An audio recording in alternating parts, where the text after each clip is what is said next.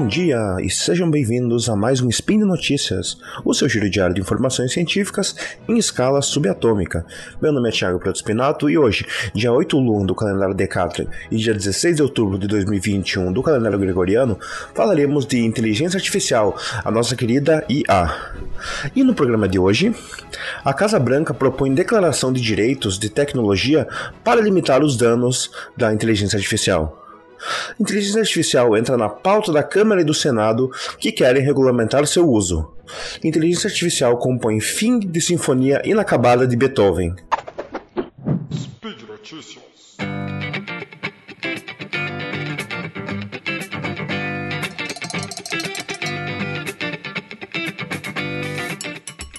E na nossa primeira notícia de hoje, vamos falar sobre algumas posições do governo dos Estados Unidos quanto à inteligência artificial, para ver quais atitudes eles estão tomando para regular e apreciar essa tecnologia que ainda hoje é tão temida.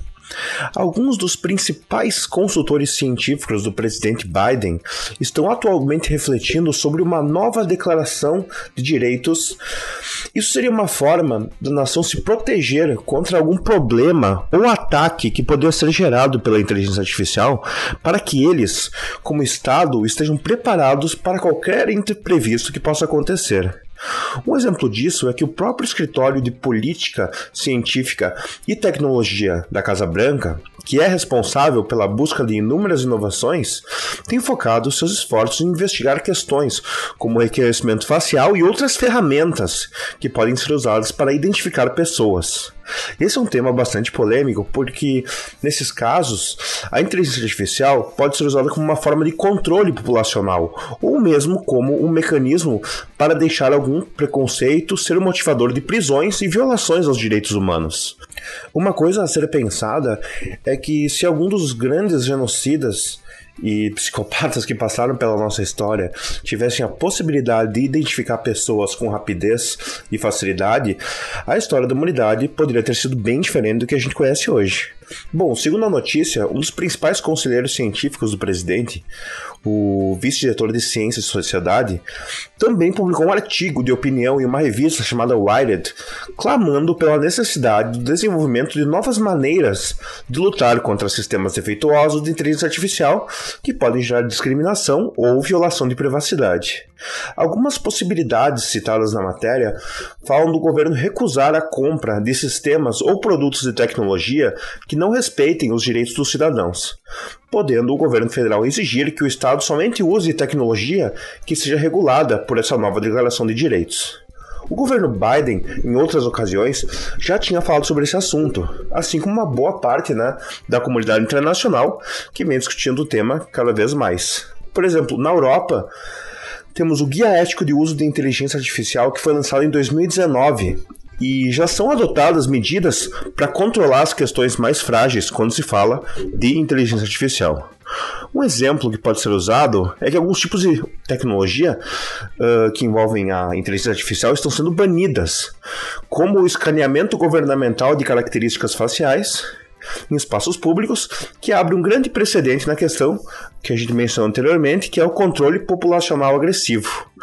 A comunidade internacional e seus líderes, principalmente se tratando das democracias ocidentais, tendem a buscar um equilíbrio entre o desejo de explorar o potencial da inteligência artificial com a questão dos danos que ela também pode trazer para a humanidade. Com isso, podemos ver que a busca pela manutenção de uma inteligência artificial ética é de interesse do mundo todo. E não podemos discordar disso, pois isso pode ser muito perigoso.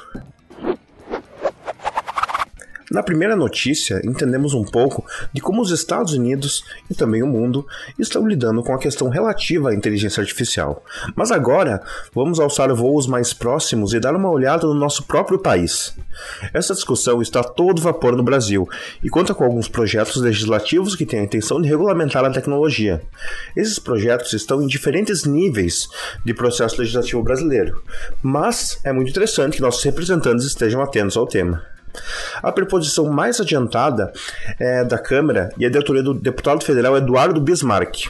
Alguns especialistas ouvidos pela reportagem falam que os projetos realmente têm pontos positivos e necessários para a sociedade. Porém, devido à velocidade que as tecnologias estão se desenvolvendo, eles temem que esses projetos vão ter uma eficácia prematura, porque quando vão entrar em vigor, já estarão um pouco velhos e desatualizados.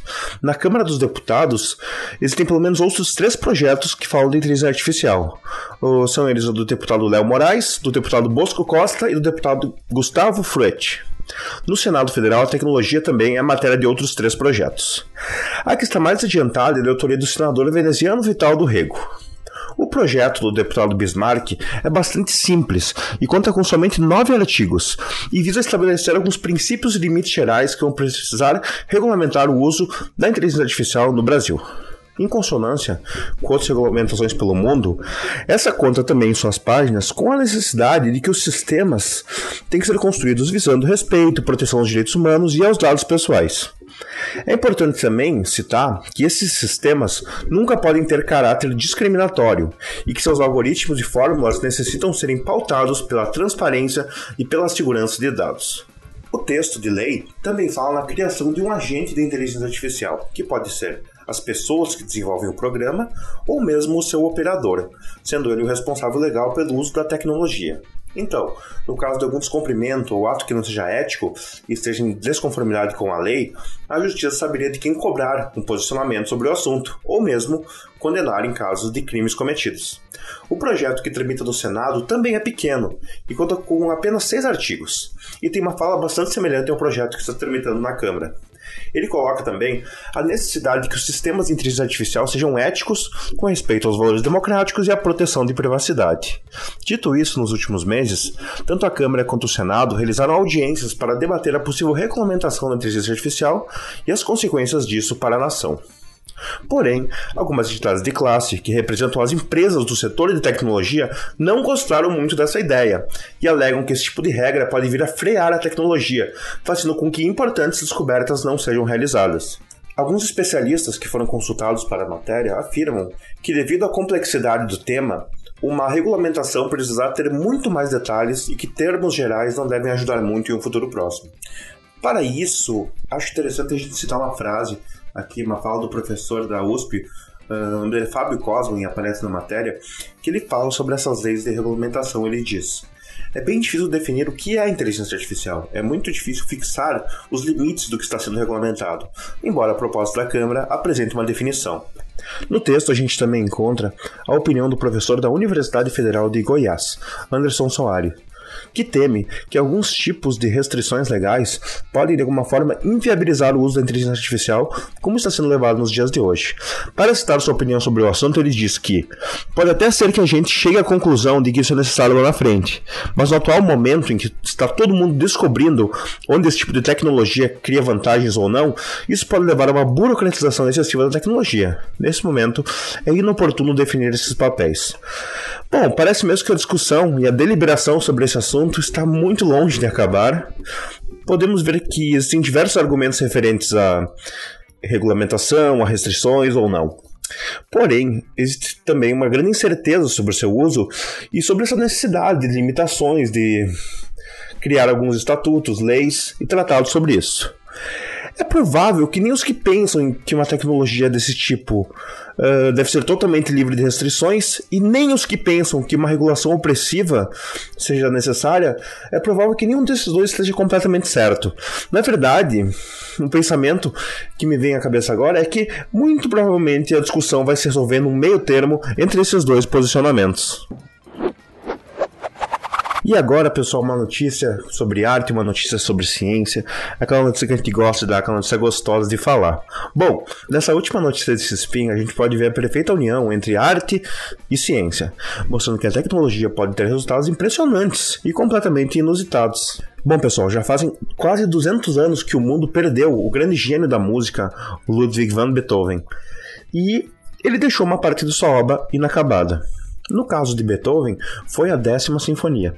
Porém, com o auxílio da tecnologia e da inteligência artificial, essa obra foi terminada e estreou esse mês na cidade de Bonn, na Alemanha, que é a terra natal do compositor. O que a humanidade tinha acesso, em se tratando dessa obra, eram apenas alguns pequenos uh, esboços feitos pelo, pelo compositor que davam uma ideia de qual caminho a obra pretendia seguir. Porém, essas pequenas partes agora foram transformadas em uma peça musical completa e já está disponível ao público. Esse projeto se iniciou no ano de 2019 e os cientistas relatam que precisaram ensinar à máquina todo o trabalho de Beethoven e também o seu processo criativo. Eles relatam ainda que no ano de 1988, um músico especializado na obra do compositor tentou recriar essa obra, mas devido ao material disponível ser muito limitado, não teve sucesso na empreitada. As partituras de orquestras normalmente têm quatro movimentos, e por isso a equipe precisou preencher todas as lacunas deixadas por Beethoven. E para isso eles também contaram com a ajuda, além dos cientistas, de um compositor austríaco de nome Walter Versuma, que ajudou a obra a ter mais consistência técnica. Os músicos que integravam o projeto, junto com os cientistas, precisaram estudar ao fundo a obra do compositor e também o material da décima sinfonia. Para isso, eles precisaram desenvolver toda uma estrutura musical que não existia anteriormente. Foram cerca de um ano a seis, e seis meses de pesquisa, e assim a inteligência artificial conseguiu dois movimentos inteiros da sinfonia, cada um com 20 minutos de duração. O resultado foi colocado à prova quando foi testado em audições para o público especializado, que não conseguiu distinguir onde era Beethoven e onde era a inteligência artificial. Esse tipo de exemplo mostra que a ciência, a arte e a tecnologia podem ter, ser grandes parceiros em eventuais reparações de obras que ficaram inacabadas. Isso pode ser feito em diversas formas de arte, o que demonstra a beleza que existe dentro da pesquisa e da sua divulgação. Então, pessoal, por hoje é só. Lembro que todos os links comentados estão no post e deixe lá também seu comentário, elogio, crítica, declaração de amor ou sua forma predileta de matar o Tarek. Lembra ainda que esse podcast só é possível acontecer por conta do seu apoio no patronato do SciCast, no Patreon, Padrim e PicPay. Um grande abraço e até a próxima, pessoal!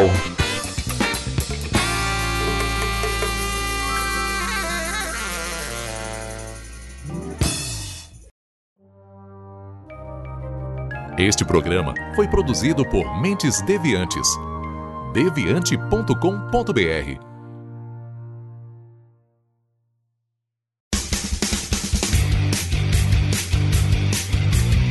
Cortes, edição de podcast.